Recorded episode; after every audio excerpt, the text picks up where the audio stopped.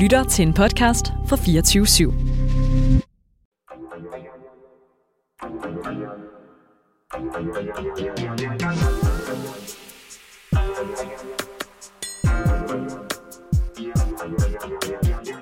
Hvad sker der lige med jer i Venstre? Lige pludselig tordner I frem med indvandrer- og flygtningedebat. Var det ikke på sin plads at have bakket Inger Støjberg op i stedet? I er simpelthen blevet et klovneparti. Farvel, mand. Jeg sådan skriver Hugo på Facebook. Og alt synes alle at have en holdning eller noget på hjertet. Men hvordan ved man egentlig, at man har en holdning til det, der sker? Og hvad var det overhovedet, der skete? Det er det, vi i Status forsøger at forstå. Vi gør med andre ord status på den debat, der har været, og som kommer til at forme det, der kommer. Mit navn er Marie Madsen, og jeg bruger hun-hende-pronomener. Og mit navn er Oliver Hansen, og jeg bruger han de pronomener. Og i dag der skal det handle om en af de helt store punkter på den politiske dagsorden. I torsdags meddelte folketingsmedlem Inger Støjberg nemlig, at hun forlader Venstre for at blive løsgænger i stedet. Det sker efter, at et flertal i Folketinget to dage forinden endelig vedtog at stille Støjberg for en rigsretssag i den såkaldte barnebrudssag om de ulovlige adskillelser af unge asylpar tilbage i 2016. Onsdag den 3. februar, dagen efter afstemningen, der præsenterer Venstre, Danmarks Liberale Parti, et nyt udlændingeudspil, der blandt andet lægger vægt på, at markant flere flygtninge og indvandrere skal i arbejde, og helt konkret foreslår partiet, at der indføres et arbejdspligt for alle i kontanthjælpssystemet. Uanset hvor lang tid de har været i Danmark. Derudover vil man trække mænd i sociale ydelser i sager om social kontrol. Dagen efter udspillet, der forlader den tidligere retsordfører Inger Støjberg Venstre, et parti, som hun har siddet i Folketinget for i godt og vel 20 år. Hvilke konsekvenser har Støjbergs exit for Venstre? Hvad er det egentlig, der står i Venstres nye udlændingeudspil, og hvordan påvirker det partiets position i det politiske landskab? Det undersøger vi i dag i første time af Status. Men det er ikke bare Oliver og jeg, der skal snakke i dag. Det er det ikke, nej, fordi at, øh, med os på en telefon, der har vi Mark Tayson, der er integrations- og udlændingeordfører i Radikal Ungdom. Hej. Hej. Hej, og så har vi øh, Martin Dommerby Nielsen, udlændinge- og integrationsordfører i Venstres Ungdom. Goddag, goddag. Vil øh, du, Martin, måske lige starte med at præsentere dig selv og dine pronomer? Jamen, øh, jeg hedder Martin Dornberg Nielsen, og øh, jeg bruger øh, han, ham, eller hvad man nu skal sige. Jeg er ikke lige vant til, øh, til det her med at også skulle sige øh, pronomener, men øh, det er i hvert fald det, jeg, øh, jeg bruger. Jeg er øh, 21 år gammel, og så er jeg udlænding og integrationsordfører for Venstres Ungdom. Og hvor lang tid har du været medlem af Venstres Ungdom? Øh, jamen altså, jeg tror, jeg vil sige, at jeg har været aktiv øh, siden øh, slut 2017, men jeg har godt nok meldt mig ind noget før, men er først blevet aktiv der i slut 17. Og også velkommen til dig, Mark. Hvor lang tid har du været medlem af Radikal Ungdom? Og du må også gerne lige øh, starte med at præsentere dine pronomener. Øh, ja, jeg bruger han, ham pronomer. Øh, og jeg har været medlem af Radikal Ungdom siden sommeren og 17. Øh, ja. Ja, yeah. og øh, vi skal starte med at øh, debattere, eller tale lidt om den her debat, der ledte op til, øh, til afstemning om Inger Støjberg i rigsretssagen. Fordi tirsdag eftermiddag, der blev der nemlig skrevet historie i Folketingssalen. For anden gang i over 100 år blev en minister sendt for rigsretten, og det skete, da 141 folketingspolitikere stemte for at stille Inger Støjberg for en rigsretssag i barnebrudssagen om de ulovlige adskillelser, som jeg også var inde på lige før. Men inden der skulle stemmes, så var der en, øh, en debat i Folketingssalen, og jeg synes lige, vi skal starte med, med lige at vende, hvad det var, der skete. Så I med? Så I den her debat fra, øh, fra salen? Martin, gjorde du? Jeg øh, så, øh, hvad skal man sige, debatten sådan rimelig øh, sporadisk. Jeg har set et par klip fra den, men har ikke set den fra ende til anden. Det skal jeg ikke lægge skuld på. Hvad med dig, Mark? ja, jeg sammen med Martin så har set nogle, nogle klip her og der. Øh, og ja, fået essensen der, tror jeg. Og hvad synes I? Synes I, der var en, øh, en, en god tone i Folketingssalen under den her debat? Øh, nej, det, det synes jeg egentlig ikke, at der var. Jeg synes, at der blev gået øh, rigtig, rigtig groft til den. Øhm, men det er ikke, øh, hvad skal man sige, noget nyt i, øh, i udlænding- og integrationsdebatten, at øh, det er sådan rimelig groft, øh, det der bliver sagt nogle gange. Så nej, jeg synes bestemt ikke, at tonen den var, den var optimal.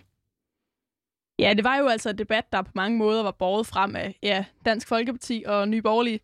Og øh, det kan vist næsten tælles på, øh, på en hånd, hvor mange politikere fra Venstrefløjen, der, øh, der var mødt op i, til debat i salen. Og det var så på grund af coronahensyn, kan man forstå. Men i hvert fald så indtog næstformand for Dansk Folkeparti, Morten Messerschmidt, talerstolen. Og det affødte en del uddybende spørgsmål, ala Kan herr Morten Messerschmidt bekræfte, at det, han lige sagde, var meget klogt fra, fra Messerschmidts egne partifælder? De ved godt, at den her afstemning, den, den falder til rigsrettens fordel. Hvorfor bliver de ved med at, at køre rundt i den her debat? Øh, jamen altså, hvorfor bliver man ved med at køre rundt i den her debat? Øh, som jeg ser det, så er det det, øh, det er et vigtigt spørgsmål. Øh, du indledte selv med at sige, at det er, altså, det er den øh, første i, øh, i rigtig, rigtig mange år, altså en, en rigsrets øh, slags.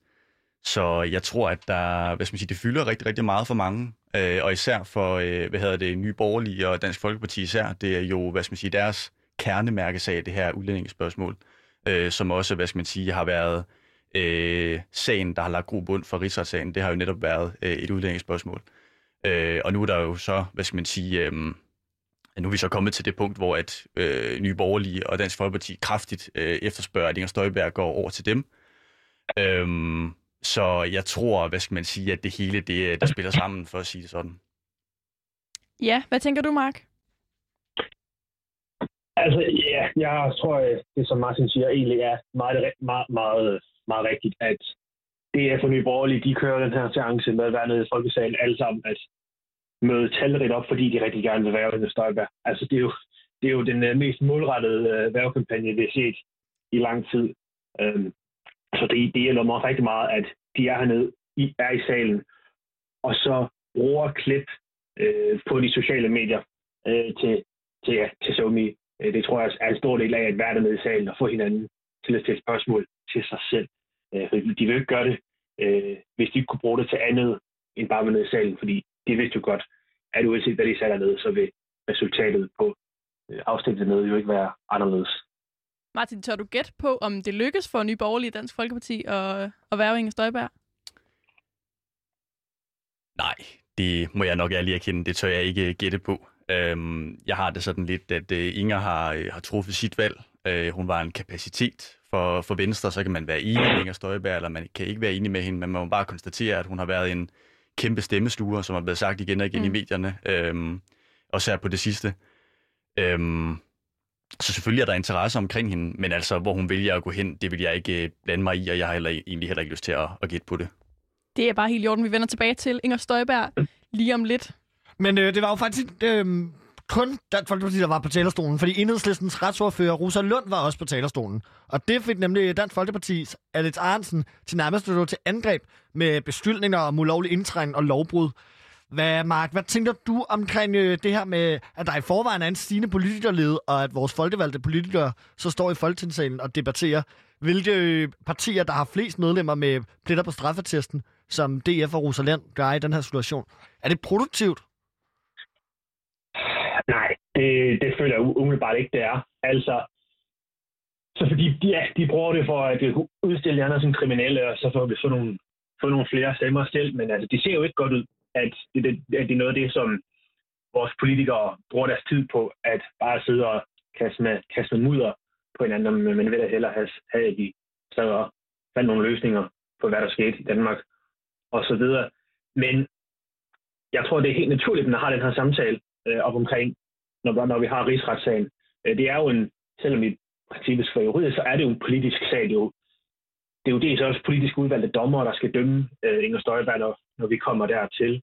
Øh, så tror jeg, det er helt naturligt, at man har en stak om, øh, okay, når vi dømmer en, en politiker for det, som Inger Støjberg har gjort, hvilke andre politikere skal så dømmes? Altså om man skal generelt dømmer, øh, ikke dømmer nok politikere for de ulovligheder, de har gjort. Det tror jeg er en helt legitim samtale, at man har. Hvad tænker du omkring øh, det, Martin? Er du enig i det her? Altså, det, det vender vel også lidt et, øh, et spørgsmål, der netop hedder, øh, hvorvidt at politikere skal have højere moral end, øh, end almindelige borgere, når vi begynder at tale om de her sager, hvis man netop lige pludselig kan rode op i, i gamle ting, man måske har gjort, da man var yngre. Jeg mener bestemt, at politikere skal have en øh, høj, høj, høj moral. Altså hvis man er blevet valgt ind i øh, det danske parlament, hvis man øh, er blevet minister, hvis man sågar har fået det privilegie at være statsminister, jamen, så skal man, øh, så skal man, hvad skal man sige, have den her høje moral. Man skal have en, en etik, som øh, gerne skulle være nærmest fejlfri, vil jeg sige. Altså, mm. det, det er skarpt sagt, men det vil jeg da nærmest mene. Og alt den her debat om personer, personfnider, jamen det er jo netop det, der skaber politikerlede. Og jeg vil egentlig, hvad skal man sige, meget fint her gentage det, som øh, min egen partiformand i Venstre sagde. Jamen, vi vil jo egentlig meget hellere diskutere politik og ikke personer. Fordi diskuterer vi personer, så gider vælgerne ikke høre på os, og så gider de ikke stemme på os.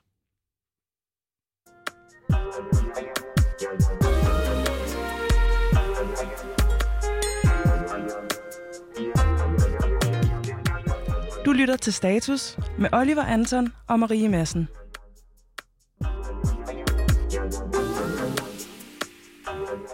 Ja, og vi kommer til at snakke politik lige om lidt. Men først så skal det handle om øh, lidt mere om Ingers exit. Fordi at, øh, som jeg nævnte tidligere, så meddelte hun altså at i torsdags, at hun forlader Venstre. Hvad hun så skal nu, det, øh, det tør vi ikke øh, spekulere i, men det bliver i hvert fald spændende at se, om hun ender i Dansk Folkeparti, Nye Borgerlige, Konservativ, eller om hun, øh, hun ser større potentiale i at fortsætte som løsgænger.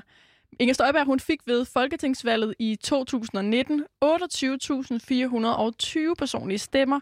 Det placerer hende på en fjerdeplads, når man kigger på, øh, på samlet antal personlige stemmer blandt danske folketingspolitikere. Martin Inger Støjberg repræsenterede jo, som du var inde på lige før, nogle værdier, som var yderst populære blandt vælgersegmentet, især i Vestjylland, hvor hun var opstillet. Hvad betyder det for Venstre, at partiet mister en personlighed som Inger Støjberg? Inger er en fuldstændig, øh, hvad skal man sige, ej, lad mig sige det sådan her, hun er en utrolig dygtig øh, kommunikator. Det er blevet sagt af øh, både professionelle, men også, hvad skal man sige, øh, den menige vælger. Mm. Hun formår at kommunikere meget klart, meget skarpt, hvor hun siger, det er det her, jeg vil, det er den her vej, jeg synes, vi skal gå. Og det er det, Inger Støjberg, hun kan.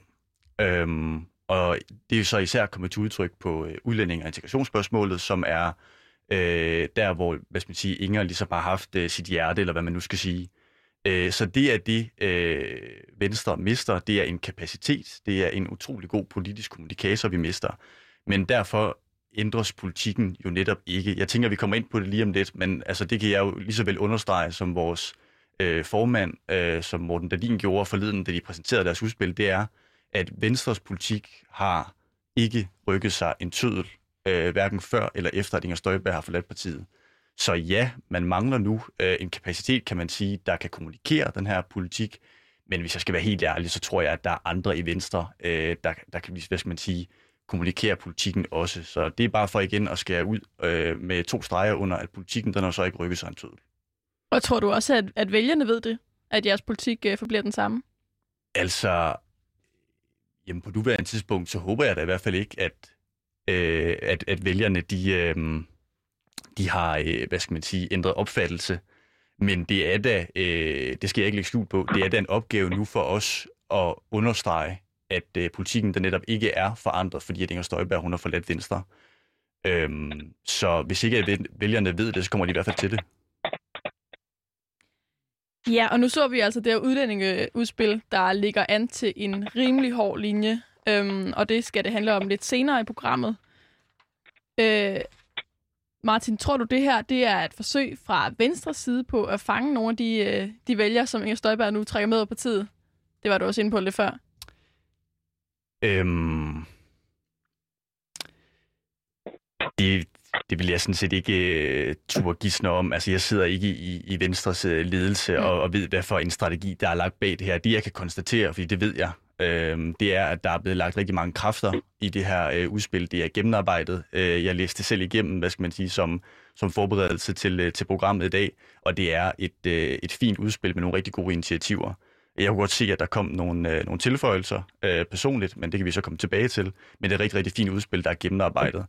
Så om det er, øh, hvad skal man sige, et, øh, hvad skal man sige, et, en, en, hvad skal man sige, øh, noget, der er blevet lavet, fordi at man gerne vil holde fast ved de her vælgere, øh, det skal jeg ikke, øh, hvad skal man sige, tur, tur gætte på. Det, jeg kan konstatere, det er, at Venstre præsenterer sit udspil, og så melder Inger Støjberg sig ud dagen efter, selvom hun nok er meget enig, som hun også har sagt i forskellige interviews, i det, der står i udspillet. Men om det har været strategisk planlagt, fordi at øh, man har regnet med, at hun ville melde sig ud, det øh, hverken kan eller vil jeg gætte på. Okay. Øhm, Mark, timing er altafgørende i, øh, i politik.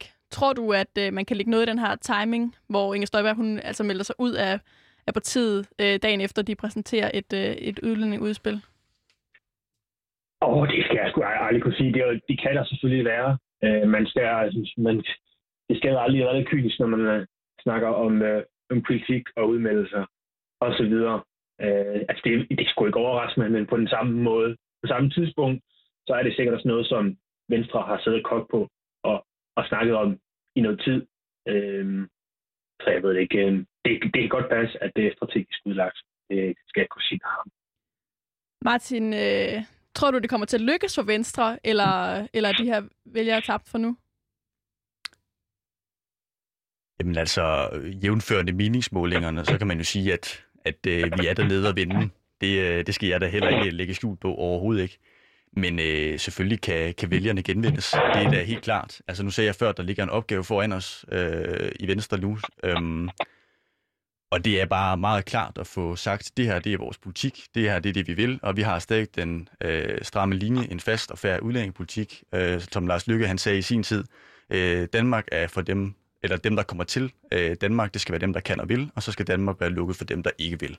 Og det er jo så Jakob Ellemann og den øvrige partiledelse og resten af Venstre for den sags skylds opgave netop at formulere det her meget klart og tydeligt. Og øh, Mark, hvor står I henne i radikale i forhold til det her udlændingeudspil?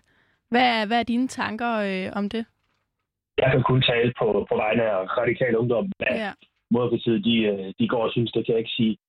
Men umiddelbart kan jeg jo sige fra et helt ungdomsside, at det, det sætter, at vi er positivt stemt over for det her udspil. Øh, vi mener allerede, at når man kommer hertil som til, hertil landet som frivillig indvandrer, så skal man være i arbejde dag et eller sidst. Så skal staten ikke tage sig til dig, og du, ja, så kan du først få offentlig støtte, når du har arbejdet eller været her i, i lang nok tid. Øh, det, som jeg har måske er lidt skeptisk overfor, det er det, hvor man kom, kommer lidt til at blande flygtninge og indvandrere sammen. For det er to vidt forskellige grupper, om du kommer hertil på frivillig basis, eller du er drevet på flugt, og så kan have traumer øh, i bagagen, som følger med det. Øh, og der er ja, en, en, en specialisering og, og forskel, lidt en forskelsbehandling der kunne være nice. Øh, men ellers så synes jeg ikke, at det ser... Jeg synes, det ser godt ud. Øh, på samme måde, som man gør med danskere, som er på kontanthjælp og andet offentlig støtte. At man prøver at få dem i arbejde og uddannelse på samme måde, så synes jeg også, det giver mening med indvandrere. Og øhm, altså nu var du inde på det her med, øh, med Venstre lige nu, og der er situation, altså lige nu der er meningsmålene siger jo, at det er Venstre, der er tilbage med øh, 19 mandater, og som du selv siger, så er, så er det lidt, øh, lidt svært og lidt op ad bakke, i hvert fald for, øh, for partiet nu her, og de konservative dog så tilsvarende 11 mandater frem. Altså, øh, nu, nu har I jo netop også mistet Inger Støjberg, hun har i hvert fald valgt at melde sig ud, og, og selvom du siger, at, at politikken er den samme, så, øh, så må, I, må man vel et eller andet sted alt andet lige formode, at I må prøve at lave en eller anden form for distancering til, til i hvert fald også Inger Støjberg, så hun heller ikke potentielt set kan blive en udfordring for jer. Altså, hvordan ser du mulighederne? Altså, tror du, Venstre kan blive et, øh, et på statsminister, måde statsministerkandidaturparti igen? Altså, hvis man siger lige nu, at, at Venstre ikke er, hvad skal man sige, det sådan naturlige statsministerparti, så er det jo fordi, at man øh, sammensætter Folketinget på baggrund af meningsmålinger. Og hvis der er noget, jeg har lært, nu er jeg ganske vist ikke valgt til noget øh, embede, øh, hvor, jeg, hvor jeg er aflønnet, øh, eller sidder i Folketinget eller noget lignende, men jeg har da lært, at man skal virkelig ikke lægge ret meget i meningsmålinger. Det skal man virkelig ikke. Så det, jeg konstaterer lige nu, det er, at Venstre er stadigvæk ubetinget det største øh, parti i det, man vil kalde blå blok. Og øh, om så Venstre er et statsministerparti, det vil jeg så eventuelt øh, diskutere efter et, øh, et potentielt valg. Og hvad vil det betyde for dansk politik, hvis vi kigger ind i, øh, i et nyt politisk landskab, hvor det er konservativt, der leverer statsministerkandidaten fra Blå Blok? Øh, jamen altså, nu, øh, nu er det jo et hypotetisk spørgsmål, men mm. jeg skal da forsøge at svare. Øh, jamen, jeg tror, at hvis selv hvis det var de konservative, der, der led øh, den borgerlige blok, jamen så ville øh, politikken stadigvæk være, øh, hvad skal man sige, være borgerlig. Altså det, jeg har hørt øh, de konservative spille ud med, det er klassiske, hvad skal man sige, borgerlige mærkesager som, øh, som skattelettelser og en, øh, hvad skal man sige, en, ja, det er en, en stram værdipolitik, så, som retspolitikken. Så Jamen, jeg tror da, at det, øh, det overordnede projekt, det vil stadigvæk være et, et borgerligt liberalt projekt. Øh, de, de større detaljer, det har jeg ikke lyst til at gå ind i. Og tror du, Venstre vil kunne se sig selv som en lillebror til konservative? Jamen, der, der er det jo igen, så går vi jo ind i, i helhedsbilledet, hvor det er, at vi, vi hvad skal man sige, øh, sammensætter Folketinget ud fra øh, meningsmålinger.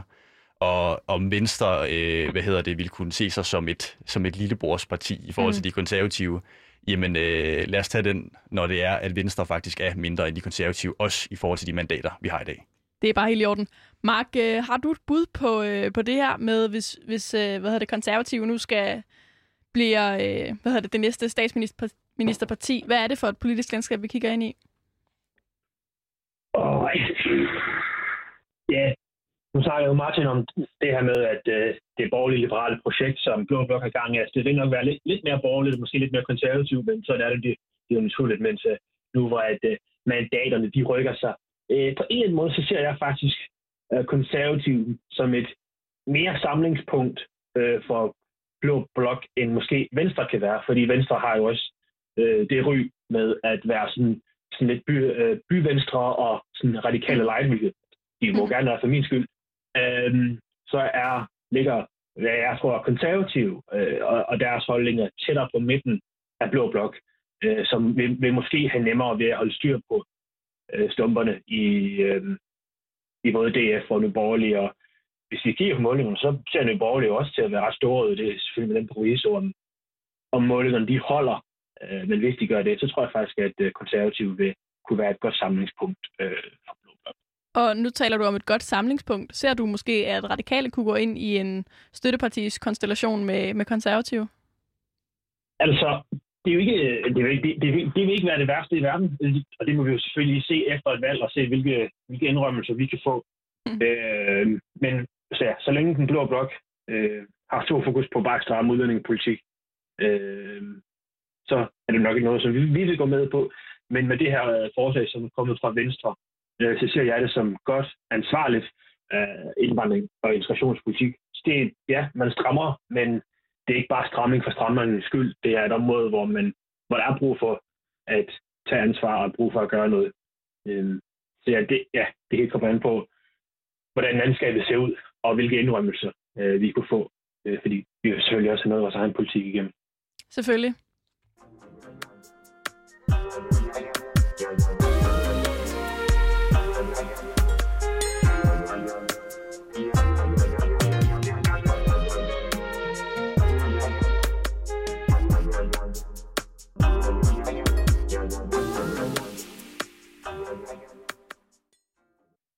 Ja, og nu skal vi dykke lidt mere ned i, hvad det egentlig er, der står i Venstres nye udlændingeudspil.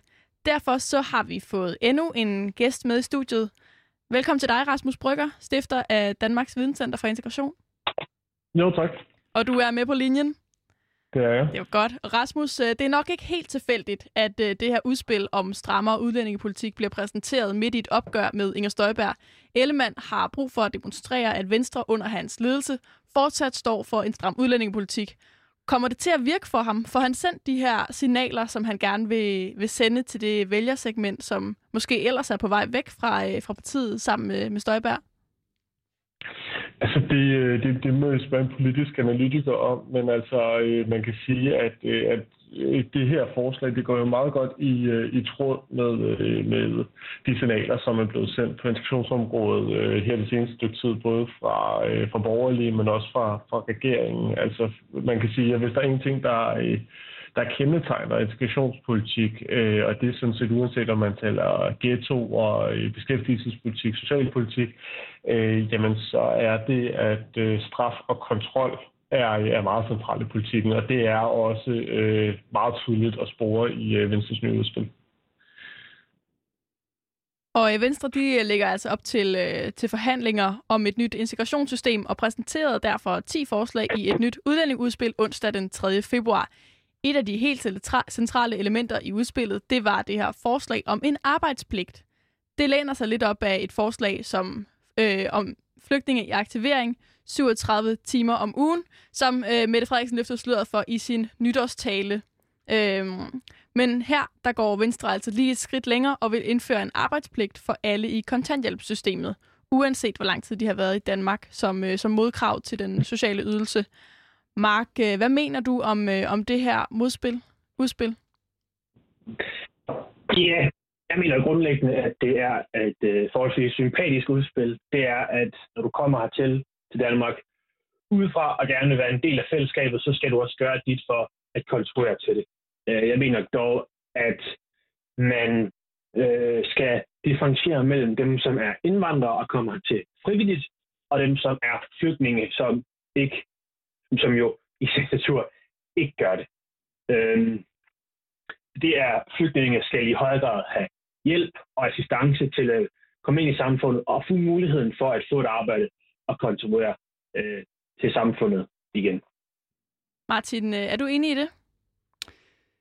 Øhm, jamen, grundlæggende ja, så er jeg da enig. Altså, jeg tror ikke, at, øh, at den store uenighed, den er at finde. Altså, det jeg kan, det, jeg kan understrege, øh, hvad skal man sige, der er hvad skal man sige, et element i udspillet, det er jo netop, at man skal arbejde, hvis man kan arbejde. Altså det, det, det siger jo sig selv, at hvis du kommer fra et område øh, med krig, død og ødelæggelse, for at sige det lige ud, jamen så, øh, og du har hvad skal man sige, nogle ret hårdføre traumer, jamen så siger det sig selv, at så kan man jo ikke øh, smide en ud i øh, et eller andet, øh, hvad hedder det, arbejdsforløb. Men altså, øh, kan man arbejde, så skal man arbejde. Altså, man skal yde, før man kan nyde. Det er, hvad skal man sige, den grundlæggende tese i det her udspil, og det er jeg enig i. Rasmus Brygger, kommer det til at hjælpe med endnu flere sanktioner for at, øh, for at få de her tilkommere i arbejde? Jamen altså, man kan jo sige, at der er jo to, to dele af, et, af, af det her forslag. Øh, det ene øh, er det her med, at man vil give markant mere aktivering øh, til, øh, til ikke-vestlige indvandrere og flygtninge på, på kontanthjælp. Og det øh, er grundlæggende positivt, hvis det forstås som, at, øh, at man nu vil øh, bruge flere kræfter på at øh, opkvalificere øh, indvandrerflygtninge. Det, øh, det kan vi se, at der øh, i dag i beskæftigelsessystemet er en mangelvare. Øh, man kan sige, at i Venstres udspil, så, øh, så er tanken, at øh, grundlæggende, jamen, altså man bliver tilbudt at tage en uddannelse. Hvis man ikke gør det, så er det 37 timers nyttejob. Øh, nyttejob, det er sådan noget øh, med, at man skal ud og, øh, og grave nogle huller eller male nogle vægge, øh, men altså ikke er sådan rigtig arbejde. Det er lidt noget, man finder på øh, i kommunen. Øh, og det, øh, det er der ikke de store beskæftigelseseffekter af, og, og man kan derfor også være lidt bekymret for, at, øh, at man mere alt bruger, øh, bruger de her indsatser som en, øh, en straf øh, over for, for indvandrere i stedet for en, en decideret øh, opkritisering. Øh, og det, det vil være en fejl. Altså, det vil i hvert fald ikke gøre, at der øh, kommer markant flere indvandrere i arbejde. Og kan du måske uddybe øh, den analyse lidt? Altså, hvorfor, hvorfor kommer det ikke til at have nogen øh, effekt? Jamen altså, det som, øh, som øh, indvandrerne i høj grad har brug for, er, at der er mange, der har sprogudfordringer. Altså, de mangler noget dansk undervisning. De mangler også øh, noget berøring med arbejdsmarkedet. Det øh, kan man for eksempel få ved at komme i praktik. Øh, det kan også være, øh, være uddannelsen, der er brug for. Øh, problemet er bare, at øh, hvis man sender signalet over for indvandrerne, at øh, det her det er noget, vi gør for at straffe dig, i stedet for at det her det er noget, vi gør for at hjælpe dig, så er det begrænset, hvor, hvor stor effekt øh, som de her øh, tilbud kommer til at, at have over for, for den enkelte. Altså, øh, man kan måske godt tvinge nogen til, til skolebænken, eller man kan tvinge dem ud og arbejde, men hvis de får en opfattelse af, at, øh, at det alene er for at at, at, at skubbe dem ud af systemet og for at straffe dem, jamen så kommer de heller ikke til at få meget ud af, af tilbudene.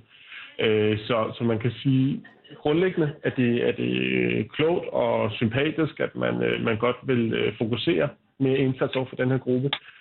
Det kan også virke, at man straffer nogen, men, øh, men hvis det ikke er et element af både hjælp og straf, så, øh, så risikerer man at skubbe rigtig mange øh, ud af systemet, i stedet for at skubbe mod i beskæftigelse.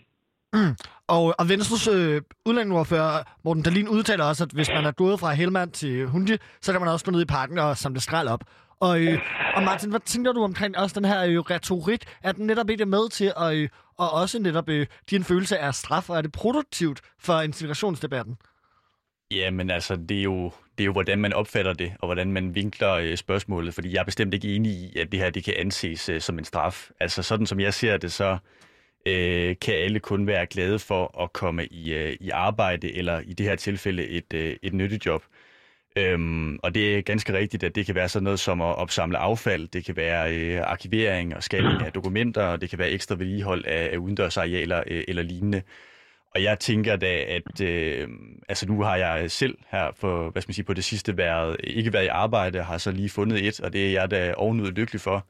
Øhm, og det er, i en, øh, det er i en Aldi, og det er jeg da ganske tilfreds med. Og så kan man sige, at jamen, hvis der kommer en hertil øh, af flygtninge, og man vurderer, jamen vedkommende kan faktisk godt være i et nyttejob, og man så siger, jamen nu skal du ud og samle affald på en strand, øh, sammen med nogle andre, og det kan så være sammen med en, øh, en bestemt øh, koordinator, som der også lægges op til i udspillet, jamen så kan man sige, at så er der en, øh, så er der en form for beskæftigelse, altså man, man laver faktisk noget for de penge, øh, man får. Det er grundlæggende et rigtig, rigtig godt princip. Det burde være sådan, hvad skal man sige, i alle aspekter af samfundet, at du ikke kan få en ydelse, før det er, at øh, du har lagt et stykke arbejde.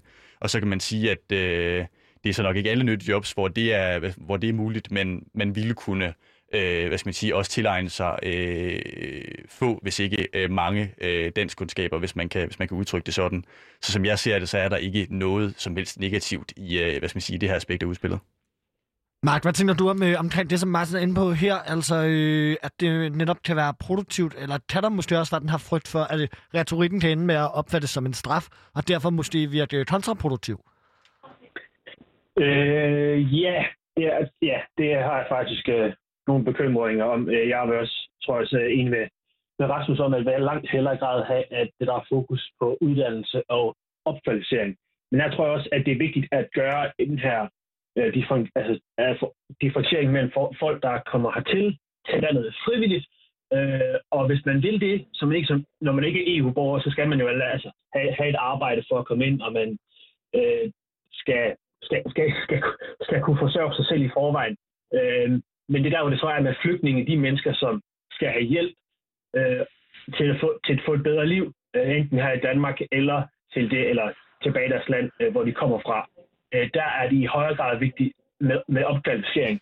Øh, der hjælper det ikke deres nyttighed som enten til at være i Danmark eller til at konstruere til deres hjemland, hvis de bare, øh, hvis de bare er her og samler skrald op.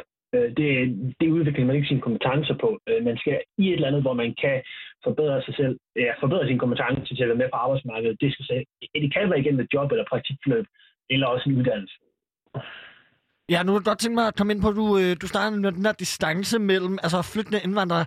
Er det en uh, problematik, du generelt ser, at vi måske netop er for dårlige til at adstille de to ting og de to grundlag, som man kommer til landet med? Det er helt der en min opfattelse. Det er, altså, når man snakker om den her flygtning indvandringsdebat, så, mange, så får mange mennesker jo, altså så tænker man jo primært kun på brune mennesker, altså opfatter med flygtninge og indvandrere sammen. Det synes jeg er meget problematisk. Øh, For i langt flest af de folk, der kommer til landet, de kommer hertil, fordi de har et arbejde eller kan få et arbejde, øh, og hvorimod flygtningen kommer til, fordi de skal hjælpe. Der er der, der altså, skal man spørge sig, er der sådan nogle problemer, at folk, der har kommet hertil landet før øh, de med gæstearbejdere, der kommer til, og så blive permanent boende, er der nogle problemer med folk der og efterkommer? Ja, det er andre problematikker, øh, som man skal tage sig af. Men af de mennesker, som kommer hertil som øh, indvandrere, der synes jeg ikke altid, at der er øh, så stort et behov for at være lige så skeptisk øh, hele tiden. Og hvis vi lige prøver at vende tilbage til, øh, til det konkrete udspil, Rasmus Brygger, hvad er det for nogle konsekvenser, vi kigger ind i, hvis, øh, hvis der ikke er en balance mellem straf og, øh, og hjælp? Jamen altså på den ene side, så er der jo et, et, et spørgsmål, om man bruger en hel masse kræfter forkert og ikke får noget ud af det. Altså der er ikke noget belæg for, at øh, nyttejob øh, 37 timer om ugen vil få, få nogen tættere på arbejdsmarkedet. Men man kan sige, at det der måske er den endnu større bekymring, det er, at øh, man kommer til at skubbe rigtig mange ud af kontanthjælpssystemet. Altså man kan sige, at hele øh, oplægget fra, fra Venstre handler om negativ social kontrol og, og grundlæggende at hjælpe øh, de her indvandrerkvinder, som øh, i høj grad ikke er i arbejde i dag, øh, og, øh, og som måske også bliver udsat for, for en eller anden form for, for kontrol øh, hjemmefra. I hvor stort omfang det er, kan man diskutere, men, men det er i hvert fald en gruppe. Det, som man risikerer at gøre her, er, at, øh, at, at man så at sige, stresser folk ud af kontanthjælpssystemet. Altså du øh, får dem godt nok til ikke at modtage kontanthjælp længere, men så er de hjemmegående i stedet for. Øh, og det vinder samfundet ikke rigtig noget på. Til gengæld så øh, risikerer man at isolere i højere grad, fordi så mister man kontakten til, til myndighederne. Øh, for de her kvinder kan det være den eneste kontakt, som, øh, som de har til, øh, til danskere, og den eneste så at sige, livlinje, som, øh, som de har til at undgå negativ social kontrol. Martin, øh, kan du forstå de her bekymringer fra, fra Rasmus? Øh, altså til, jeg, jeg, må, jeg må bare sige, at øh, hvad hedder det? Jamen, jeg, jeg, jeg nej, jeg til, til dels kan jeg forstå de her øh, forstå de her bekymringer. Altså, jeg må bare sige, øh, udspillet, når det er, at det netop målretter sig mod, øh, hvad skal man sige, social kontrol, synes jeg egentlig har nogle, øh, hvad skal man sige, nogle rigtig fine, øh, hvad skal man sige, delelementer i sig. Øh, jeg kunne godt tænke mig, at det, det hvad skal man sige, det blev, det blev udbredt, øh, og der var, hvad skal man sige, lagt mere øh, vægt på det her med, at øh, Øh, det ikke kun er et problem, fordi at det hæmmer beskæftigelsen, men at social kontrol øh, generelt set er et, øh, er et problem.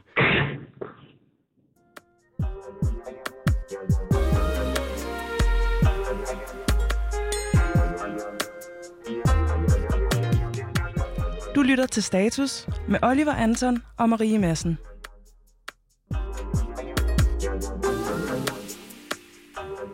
Ja, og et af de meget debatterede elementer i det her udspil, det er altså forslaget om et opgør med social kontrol. Venstre foreslår nemlig, at mænd, der udøver social kontrol ved for eksempel at nægte deres hustru arbejde, skal straffes. Det øh, kan blandt andet ske ved, at mændene bliver trukket i øh, sociale ydelser som øh, kontanthjælp eller børnepenge. Rasmus, øh, Venstre vil kriminalisere social kontrol, men kan man straffe sig ud af, af det her problem? Altså, det er ekstremt svært. Øh, men øh, hvis, hvis vi så lige spoler lidt tilbage, og så kigger på, hvad er det, der skaber øh, negativ social kontrol, jamen så øh, handler det jo grundlæggende om en eller anden magtforhold mellem øh, øh, mand og kone, eller, eller far og børn. Øh, det, der gør, at det er muligt at udøve negativ social kontrol, er for eksempel over for konen, det er, at hun øh, er isoleret. Det vil sige, at hun har ikke noget, øh, nogen social omgangskreds, hun har måske ikke noget arbejde, hun har ikke noget dansk sprog. Øh, de bedste midler øh, til at undgå negativ social kontrol er derfor at få løftet kvinden ud i netop at give dem en social omgangskreds, give dem sprog, give dem et arbejde. Øh, og det er jo en anden tilgang end at straffe, kan man helt grundlæggende sige. Mm. Øhm, og øh, altså, hvis, hvis vi ser på de konkrete forslag, som der er, så er min bekymring, at, øh, at man faktisk ved at straffe risikerer at forvære negativ social kontrol, fordi det kan godt være, at man prøver at ramme manden, Øh, men, øh, men det, der i praksis vil ske, er, at, at, at den straf, så at sige, vil gå videre til, øh, til konen og børnene. Så, øh, så, så for mig at se også for, øh, for de forskere, der beskæftiger sig med området, jamen, så risikerer det faktisk at have nogle negative effekter, også i forhold til negativ social kontrol. Martin, kan du se de her negative effekter, som, som Venstres udspil kan, kan have? Øh, både ja og nej. Fordi, øh, som jeg nævnte før, så øh, synes jeg, at elementerne de er rigtig, rigtig gode. Men jeg, jeg er fuldstændig enig med, med Rasmus Brygger i, at der kunne være nogle elementer, øh, som som sagt øh, mangler. Øh, det skal nemlig være sådan, at du går ind og hjælper de her øh, kvinder. Altså konkret, så mener jeg personligt selv, at der skal laves et, øh, hvis man skal bruge sådan lidt et fint ord, tværsektoriel øh, taskforce, øh, som, hvor man har de sociale myndigheder på den ene side, og hvad skal man sige, politiet på den anden, der, øh, der kan rykke ud. Øh, hvad skal man sige, det lyder som en, en akutbil, der, der rykker mm. ud. Øh, men, men altså, ja, altså, I forstår essensen, øh, som kan hjælpe de her kvinder. Og så er det netop ideen, at de skal hentes ud af hjem, hvor at øh, negativ social kontrol øh, foregår, øh, og at man, hvad skal man sige, i de mest grælde tilfælde øh, kan give dem et sted øh, at bo øh, og, og noget uddannelse. Rasmus Brygger, øh, tror du, det vil øh, være et forslag, der, der kunne hjælpe i øh, en rigtig retning, det her med de her taskforce, der kan, der kan rykke ud? Altså, man kan sige, det, det er vigtigt, at der er et sted, man kan gå hen, når, man, altså når, når den negative social kontrol er så slem, at man har brug for at komme væk. Øh, og det findes også allerede i dag, øh, blandt andet med, øh, med øh, kvindekrisecentre. Øh, Øh, om der kan være nogle forbedringer, det kan sagtens være, men altså, hvis man skal gøre noget ved det her, så, så handler det om det præventive arbejde. Altså, så handler det om at øh, bryde de magtdynamikker til at starte med. Øh, hvis man øh, kun sætter ind for at, øh, at få kvinderne væk, så, øh, så sætter man ind for sent. Øh, man skal hellere sætte øh, meget tidligere ind og, øh, og sørge for, at øh, kvinderne i langt højere grad er mere selvstændige. Mark, øh, er du enig i, øh, i Rasmus' betragtning her? Jeg nok øh, i langt højere grad. Øh, fordi selvom intentionen måske er at tage penge øh, fra manden eller fra, ja, eller fra forældrene, når de opfører sig udstillet over for børnene, så rammer det jo i sidste ende henholdsvis kvinden øh, eller barnet. Øh, det handler om, eller og børnene. Det handler om at give dem øh, muligheder øh, selv for at indgå i øh, kultur og civilsamfund, at få sig et liv selv, udover øh, det sociale kontrol, øh, som der måske kan være derhjemme, og det gør man ikke øh, ved bare at fratage ydelser. Øh, som så, det kan være en udvej, øh, men det skal så være en af mange indgreb, øh, og initiativer, som man kan tage. Martin, når man i sager om social kontrol trækker manden i for eksempel kontanthjælp eller børnepenge, går straffen så ikke videre til familien? Øh, det kan man argumentere for. Øh, det tror jeg sådan set ikke, at det gør. Jeg tror, at hvis øh, manden øh, realiserer, at øh, nu er der altså øh, mindre i, øh, hvad skal man sige, den her øh, ydelse, jamen så vil man, øh, hvad skal man sige, komme øh, på andre tanker. Det er jo også hele, hvad skal man sige, målsætningen med de her delelementer i udspillet. Men jeg må bare fastholde, at øh, det netop er øh, her, jeg synes, der mangler noget i Venstres udspil. At der mangler, hvad skal man sige, de her forebyggende elementer, mm. hvor man netop øh, har samtaler med, med kvinder øh, i, øh, i kvinderne i, i det her pågældende hjem, hvor sådan her det foregår op til. Øh, og så skal jeg også lige slå fast, at det er jo ikke sådan, at man bare skal øh, lade social kontrol stå på, indtil det er, det er så gralt, at man kan hente øh, pigen ud, øh, efter at hun er, hvad skal man sige, øh, haft et forløb, der hvad skal man sige, har måske har, har skadet hende øh, psykisk i allergrælste tilfælde. Jeg siger netop, at øh, man skal øh, have nogle forebyggende elementer, hvor man sætter ind, har samtaler med dem, kommer måske på uanmeldt på besøg i hjem, hvor man tænker, at det her det foregår. Øh, og så på sigt, hvis det bliver øh, så gralt som før nævnt, jamen, så kan man netop øh, rykke ud øh, med den her, hvad skal man sige, øh, taskforce. Rasmus, øh, har du øh, et bud på nogle, øh, nogle tiltag, som vil, vil kunne skabe en, øh, en gavnlig effekt? Ja, altså hvis man lige, lige starter med øh, måske lige og en, en slutende kommentar på, øh, på, på udspil. Altså et af de konkrete forslag, der er, som, som jeg også lige var kort inde på, det er, at øh, hvis kommunen mistænker negativ social kontrol, så trækker de øh, manden øh, i ydelsen. Øh, og, og der tror jeg, at, at, at det for de fleste er sådan rimelig åbenlyst, hvad det er, der vil ske i det øjeblik, at hvis der foregår mm. altså et, et eller andet form for misbrug af... Øh, sted, at man så siger til manden, at vi, øh, vi forestiller os, at, øh, at, at du ikke behandler din kone godt nok. Hvad tror man så, der sker, når, man, øh, når manden kommer hjem og har fået trykket nogle penge? Hvem er det så, han vil lade det gå ud over? Øh, så det er bare et godt eksempel på, at øh, altså grundlæggende så, så løser du ikke negativ social kontrol ved at straffe mændene. Øh, og det, øh, det vil nok i sjældent tilfælde overhovedet øh, kunne lade sig gøre. Men, øh, men altså, man, man, man kommer til at, at bare gå ondt værre. I forhold til, hvad man så konkret kan gøre. Altså, øh, der, er, ja, der, er, der er i virkeligheden øh, mange ting, som, øh, som, der er, det, som der også blev sagt øh, fra, fra de øvrige, jamen, så er det en bred, bred indsats. Altså noget af det, det, det er beskæftigelsesindsats. Altså noget af det, det handler, det handler om at få de her kvinder, øh, hvis ikke jeg arbejder, så give dem et, øh, et job få timer om ugen, øh, give dem noget praktik, give dem noget dansk uddannelse. Øh, Øh, man kan også arbejde ved, at man øh, for eksempel sender forældre på kurser øh, for at arbejde med, hvordan man opdrager øh, børn i Danmark. Øh, det gælder om at understøtte foreningsliv. Øh, altså det er meget af det her, som, som måske lyder øh, mindre slagkraftigt end, øh, end, end politiske øh, tiltag typisk gør, så er det altså noget af det, som der erfaring med virker bedst. Ja, Martin, øh, du nikker herinde i studiet. Nikker vil jeg, ikke, øh, vil jeg nærmest ikke sige. Altså, øh, mig bekendt, øh, Rasmus Brygger, så er du jo øh, liberal, og det du sådan siger nu, det synes jeg sådan set ikke, at der er nogen øh, logik i. Altså, hvis manden fortsætter med social kontrol, så vil ydelsen jo netop forblive øh, lav. Øh, det altså samme argument bruges jo, at øh, hvis du øh, sætter ydelsen en, en smule ned, jamen, så skaber du jo et øget incitament til, at folk kommer ud på arbejdsmarkedet. Er du ikke fuldstændig enig i de to betragtninger?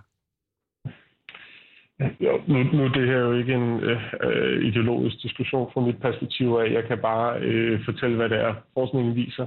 Øh, man kan sige, det der, det der, øh, der er øvrige incitamenter end økonomiske incitamenter. Øh, og øh, hvis man kun tænker, at man kan... Øh, man kan stoppe negativ social kontrol gennem pengepunkten, så har man øh, grundlæggende misforstået, hvad det er for nogle dynamikker, der gør sig gældende, øh, når, når, når de her overgreb finder sted, eller de her kontrol finder sted. Øh, derfor er det vigtigt, at, øh, at man også kigger på, øh, hvordan man, man bryder de sociale dynamikker i stedet for. Fordi det, der, det, der konkret vil, vil gøre, det kan godt være, at man skaber et øh, negativt incitament ved, at man, man straffer manden, men, øh, men han vil også agere videre på det, fordi det er erfaringen, når man, når man kigger på straf øh, generelt i det her system.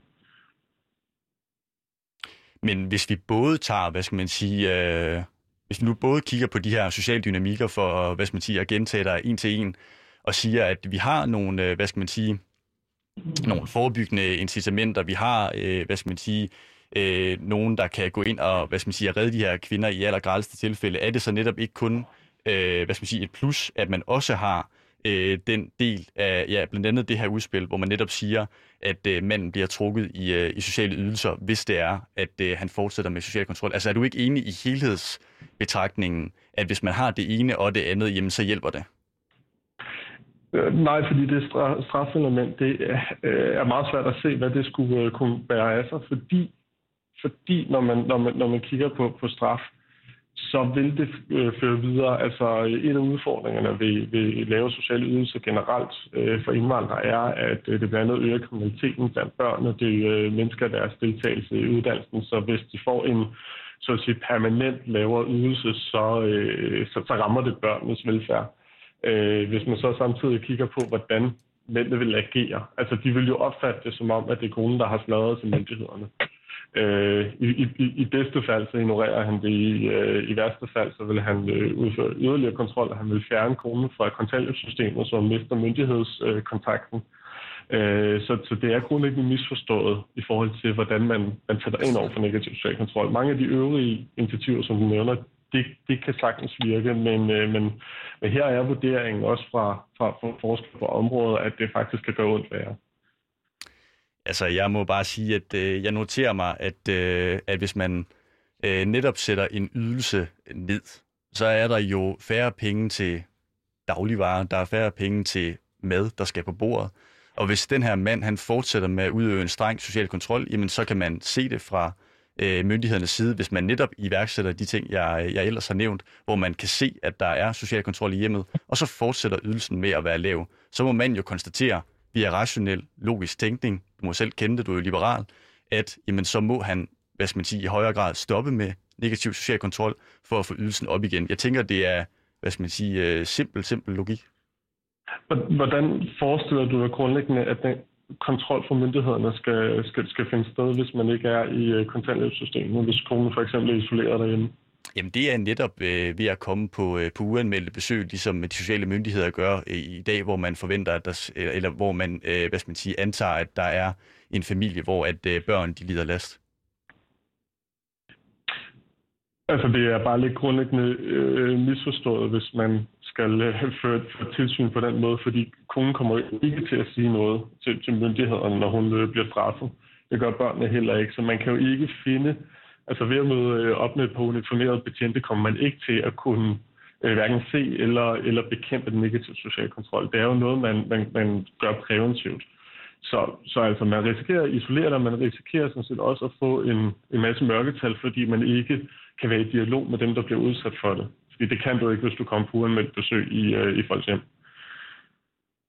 Okay, Jamen, øh, så tænker jeg lige her til sidst øh, vil spørge dig, at hvis ikke du kan forebygge på den måde, så vil jeg gerne høre sådan et helt konkret tiltag fra dig, hvordan man ligesom kan gøre det. Øh, jamen, det har jeg nævnt øh, nogle, nogle eksempler på. Altså noget af det er som sagt i beskæftigelsesindsatsen er fokuseret på kvinder. Der er, er behov for øh, yderligere initiativer, der kan få flere kvindelige øh, ikke-vestlige indvandrere i beskæftigelse, få mere kvalificeret, få mere sprog. Øh, der er noget i forhold til den præventive indsats over for, for børn, der for eksempel handler om, øh, om, om kurser på, øh, på opdragelse.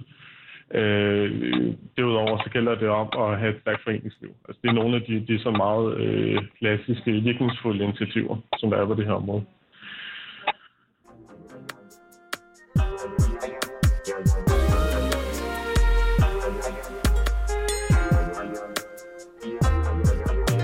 Yes, og i forbindelse med det her udspil, så har Venstre været inde og sige, at de vil have flere indvandrerkvinder på arbejdsmarkedet. Partiet mener, at beskæftigelsesfrekvensen for indvandrere i løbet af 10 år, den står på samme niveau, som den er for personer med dansk herkomst. Mark, øh, tænker du, det her det er realistisk? Det, det ved jeg simpelthen ikke. Øh, men jeg synes helt klart, at det er et godt mål, øh, som man skal have selv. Man, altså, man skal altid have mål om, at man kan gøre bedre. Og så længe man vil gå sig an med positive incitamenter og hjælp, øh, og ikke bare straf, straf, straf, øh, fordi det er ikke sådan, at øh, man, man bare kommer ud af tingene. Rasmus Brygger, synes du, det her det er et ambitiøst mål? Ja, det, det, det kan man mildt sige, øh, men mm. det er ikke realistisk. Altså, det er ikke du, øh, realistisk. Nej, altså der, der er potentiale for at øge beskæftigelsen, og der er også markant øh, potentiale. Men, øh, men hvis man tror, at man kan, man kan fjerne forskellen mellem første generations øh, indvandrere og så, så danskere fuldstændig, så, øh, så, så er man sådan lidt på månen, fordi øh, der, er, der er en række forhindringer. Altså for eksempel så, så har de en lavere uddannelse, end danskerne har. Det ved vi har betydning for, om du kommer i arbejde. Der er også dårligere helbred, øh, blandt andet på grund af krigstraumer og andet, som, øh, som, som gør, at der altid vil være et, et, et rum mellem danskerne og ikke-vestlige indvandrere. Men altså, det er jo øh, øh, positivt, at der er fokus på, at det er menneskegabet.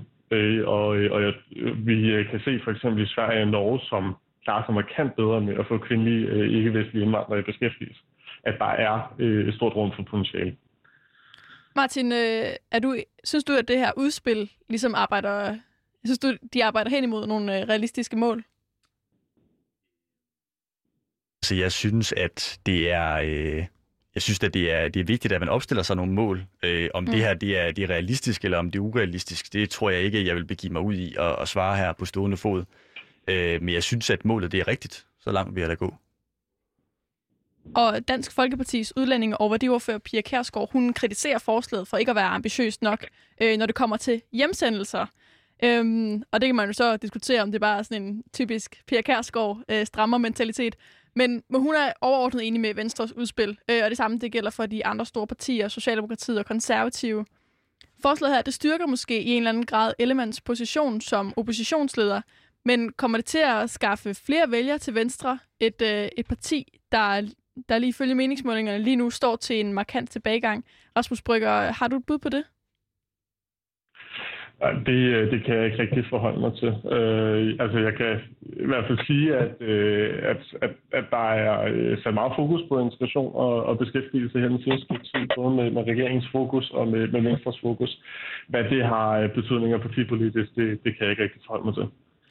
Og, og den her uddanningpolitik, den er i hvert fald i høj grad blevet en kæphest for partierne. Øhm, det er virkelig her, man kan hente nogle vælgere og, fra de andre partier og få sat sine værdier i spil.